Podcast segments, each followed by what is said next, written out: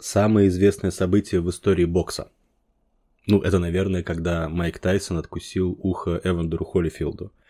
У Тайсона с Холифилдом тут назначили рематч, а я подумал, хороший повод рассказать вам про документалки о боксе, благо я их много посмотрел, но если вы думаете, что это не ваша тема, подождите. Я подобрал фильмы, которые, как мне кажется, будет интересно смотреть именно не фанатам бокса или фанатам каких-то боксеров. Это «Лень и Рифеншталь», подкаст о документальном кино. У нас сегодня мини-выпуск, с вами только я, Миша Кудрявцев.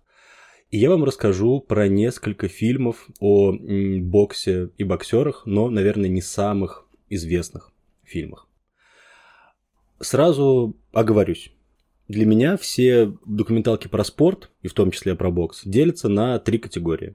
Есть фильмы про спортсмена, о его жизни, о его становлении, карьере и том, как он дошел до своего успеха. Есть фильмы про события, это могут быть бои, например, в нашем случае боксерские поединки или Олимпийские игры. И есть фильмы вообще исторические ретроспективы развития вот самого спорта. Вот тогда-то бокс появился, такие-то этапы он прошел, такие-то в нем были великие, например, чемпионы, и вот где он сейчас. Фильмы про спортсменов мне не очень интересно. Мне кажется, они для фанатов, их очень много, но их как раз рекомендовать смотреть широкой аудитории смысла нет. Мне нравятся фильмы про какое-то событие или вот исторические ретроспективы, потому что они, благодаря своей сути, сделаны именно для того, чтобы людей познакомить с тем или иным спортом. Поэтому сегодня фильмов про боксеров, про их историю не будет. Всегда разговор о фильмах про бокс начинается с фильма «When We Were Kings».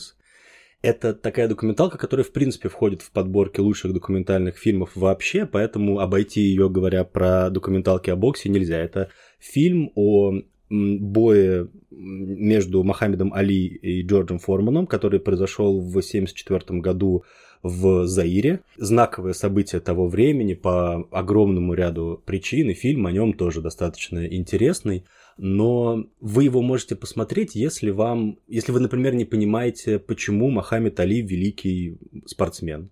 Вот посмотрев его, вы поймете. Причем рекомендую, крайне рекомендую смотреть его на языке оригинала, потому что Мухаммед Али, он великий спортсмен не только потому, что он хороший боксер, но и потому, как он говорил и вообще, как он придумал, ну, скажем так, продавать бои. Это называется по-английски «sell the fight». Что он говорил до и что он говорил после боев.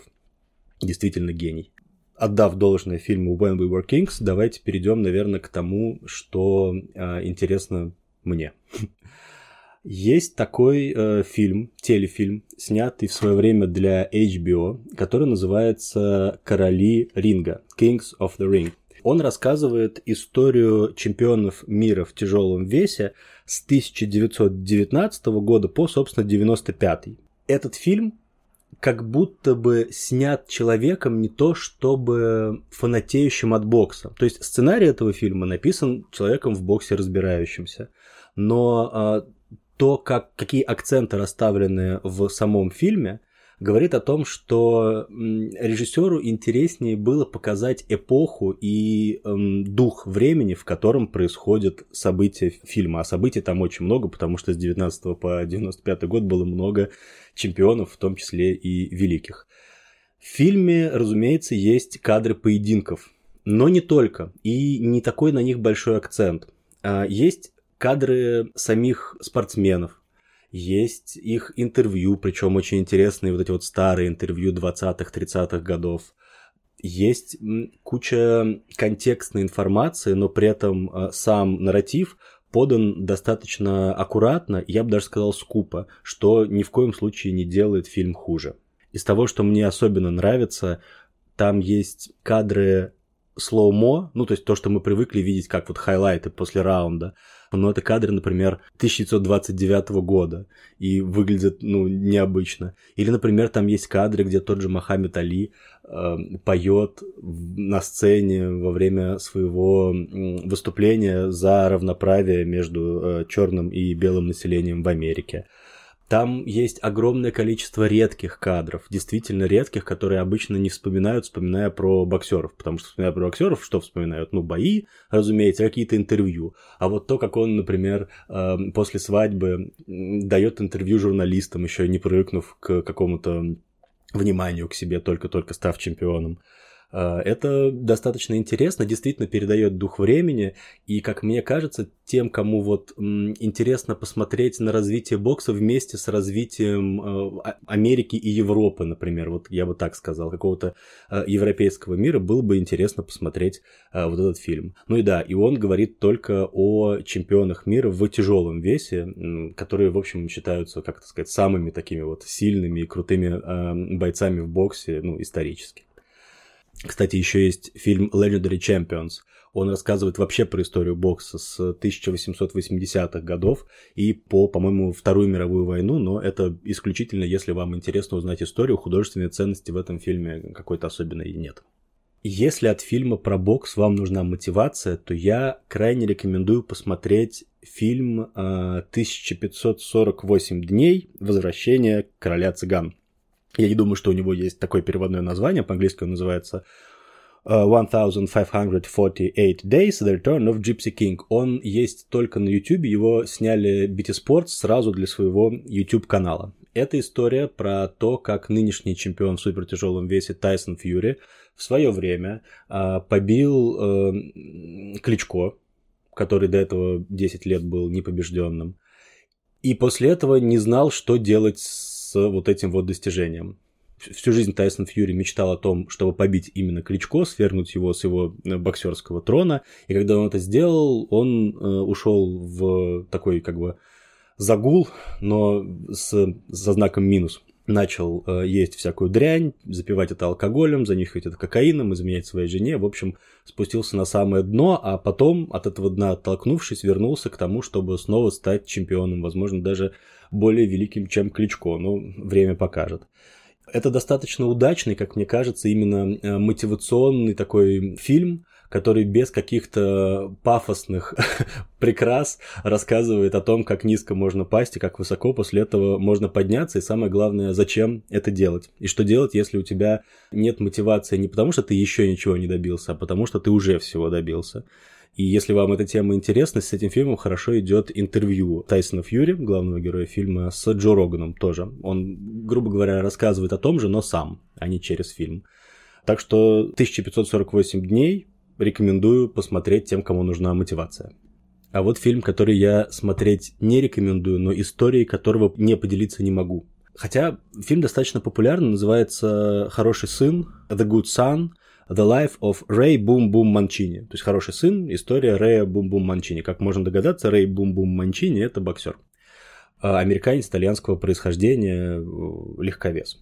История его заключается в том, что он однажды на боксерском поединке убил своего противника. Это был боксер из Кореи, звали его Дин Дук Ку, и на момент боя, и на момент его смерти после боя у него осталась беременная жена. Фильм рассказывает об отношениях Рэя со своим отцом, о том, как он, получается, другого ребенка отца лишил, и в конце встречаются Рэй, стареющий, и э, молодой сын э, боксера из Кореи. Лично я не вижу какой-то особой художественной ценности в этом фильме, и мало того, там есть моменты, которые, как мне кажется, перетянуты, пере, вот, вот, видно, что автор старается прямо из тебя там слезу выбить, или наоборот, чтобы ты там посмеялся, что сделано довольно неталантливо, но сама история действительно удивительная, и э, ее, как мне кажется, стоит упомянуть. В две тысячи двадцатом году Showtime, это такая промоутерская боксерская компания, выпустила фильм Ringside, который я пока до конца не досмотрел, оценивать его никак не буду, но расскажу завязку сюжета и расскажу про фильм, который, как мне кажется, решает ту же завязку круче, который я как раз посмотрел полностью давным-давно. Фильм Ringside снимался на протяжении девяти лет и рассказывает о двоих боксерах, подростках из неблагополучных американских черных районов, которые вот через бокс стараются из этих самых черных районов вырваться. Есть фильм, называется «Сыны Кубы», что-то в районе две тысячи девятого года. И там, э, ну, если ты смотришь на американские неблагополучные районы, а потом э, смотришь на кубинские обычные районы, ты понимаешь, кому действительно тяжелее. «Сыны Кубы» — это фильм, который рассказывает про детей, которые ходят в боксерскую секцию и готовятся к национальному чемпионату для детей младше двенадцати лет. Этот фильм полон слезами, причем как детскими, так и взрослыми, как мужскими, так и женскими. Полон какими-то надеждами, которые взрослые перекладывают на детские плечи. Полон настоящими эмоциями и тотальной бедностью, полон абсолютно другой, непонятной и незнакомой нам культурой. Наверное, из всех фильмов, которые я сегодня посоветовал, это мой самый любимый фильм про бокс, отчасти потому, что он не только про бокс. Не могу сказать, что это простое кино. Все события фильма происходят на фоне какого-то... Ну, знаете, этот ненужный коммунизм, когда надо славить Че или... Кима или еще кого-то, просто потому что надо, но никому это не хочется. Там есть тренер, у которого есть свои задачи, которому, честно говоря, наплевать на этих детей. К детям относятся совершенно не как к детям. И проблемы у этих детей одновременно, параллельно идут какие-то абсолютно детские желания и абсолютно взрослые. Например, там есть один из главных героев, которому сложно, которому нужно сделать вес к поединку. То есть ему нужно, чтобы он весил определенное количество килограммов, иначе он в категорию не попадет. Но у него довольно бедная семья, и случился такой момент, когда он смог поесть пирожков. Ну, он обычно не может, а вот тут вот нашлись пирожки, и он их съел, и вес не сделал. И тренер ему говорит: ты должен был потерпеть, потому что в боксе нужны жертвы. И вообще, если ты не будешь жертвовать чего-то, то ты ничего в жизни не добьешься. И вот он плачет, потому что поддался искушению, но при этом не смог сделать вес. Плачет и идет бегать ночью, чтобы пропотеть, и все-таки у него получилось сделать вес. Вес он так и не сделает. Есть другой боксер маленький, которому, которого долго не было, ну, то есть он на выходные уезжал к семье и потом вернулся чуть позже, и ему тренер говорит, что ты плохо относишься к своим тренировкам, ты подводишь всю команду, а у него семья разводится, мама с папой разводятся, и он поэтому вот не то чтобы готов в этот момент еще чем-то заниматься. И есть другой мальчик, который, которому отец говорит, что если ты, в общем, не станешь национальным чемпионом, не будешь заниматься боксом как следует, то наша семья просто пропадет, и вся одежда на тебя. А им всем, ну, чтобы вы понимали, до двенадцати лет. Тренер есть, у которого абсолютно свои задачи, да, он хочет выиграть кубок, несмотря ни на что, и поэтому этих детей просто вот как ему хочется, так он с этими детьми поступает. И думает он в первую очередь о себе, и это прямо видно. Но он прям искренне думает, он не переживает за детей, как за детей, он переживает за их результат. И если у них плохой результат, то он плачет, если у них хороший результат, то он смеется. И дети эти не то чтобы легко спаррингуют, и когда один из детей говорит, что у него болит голова после спарринга, потому что ему только что по ней ударили, то тренер говорит ему: иди погуляй.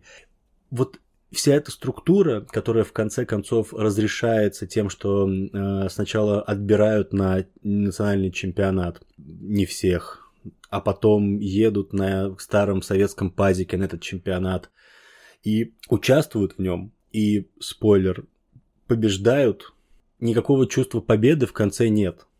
Никакой радости какой-то вот от того, что это было не зря, в конце нет, потому что ты видишь то, в каких условиях дети живут, что с ними делают, что им говорят и как, как их заставляют думать. Даже победа одного из них на чемпионате не приносит никакой радости. У меня, например, во время просмотра этого кино возникала такая мысль, что ну, там они все говорят, что хотят быть похожими на вот великих кубинских боксеров прошлого, но в настоящем я, честно говоря, не вижу каких-то великих кубинских боксеров, и от этого тебе становится еще паршивее, и ты понимаешь, что в девятом году этим детям было, ну, двенадцать лет, сейчас в двадцать первом году им уже, ну, у них уже тот возраст, когда они могут и на Олимпиаду ездить давно, и, может быть, даже становиться профессионалами, но как-то вот кубинский бокс не дает вот этой вот, вот, вот того, чего им говорят, что они получат все, они будут там лучшими, они будут чемпионами и смогут поднять э, свои бедные семьи там с колен. Мало того, что понятно, что не все они это смогут, понятно, что у них есть конкуренция и борьба, так они еще и вряд ли действительно получат то, о чем им говорят. Вот эта смесь пропаганды, личных амбиций тренера и сложностей детей, при этом все еще детей, она душераздирающая. Поэтому, если вы хотите хорошо провести вечер, то, конечно, лучше посмотреть что-нибудь другое. Но если вы хотите чуть больше узнать о какой-то абсолютно неизвестной вам культуре, которая, как мне кажется, существует до сих пор, то вот это один из тех фильмов. Один из тех фильмов, которые рассказывают истории, без которого вы, наверное, об этом даже не узнали. Вот, это мои рекомендации по документальному кино о боксе. Надеюсь, вам было интересно. Это был подкаст «Лень» и Рифеншталь. Сегодня такой мини-выпуск, мини-лень, как сказала Ира. До скорой встречи вам. Всем спасибо, что послушали, и пока.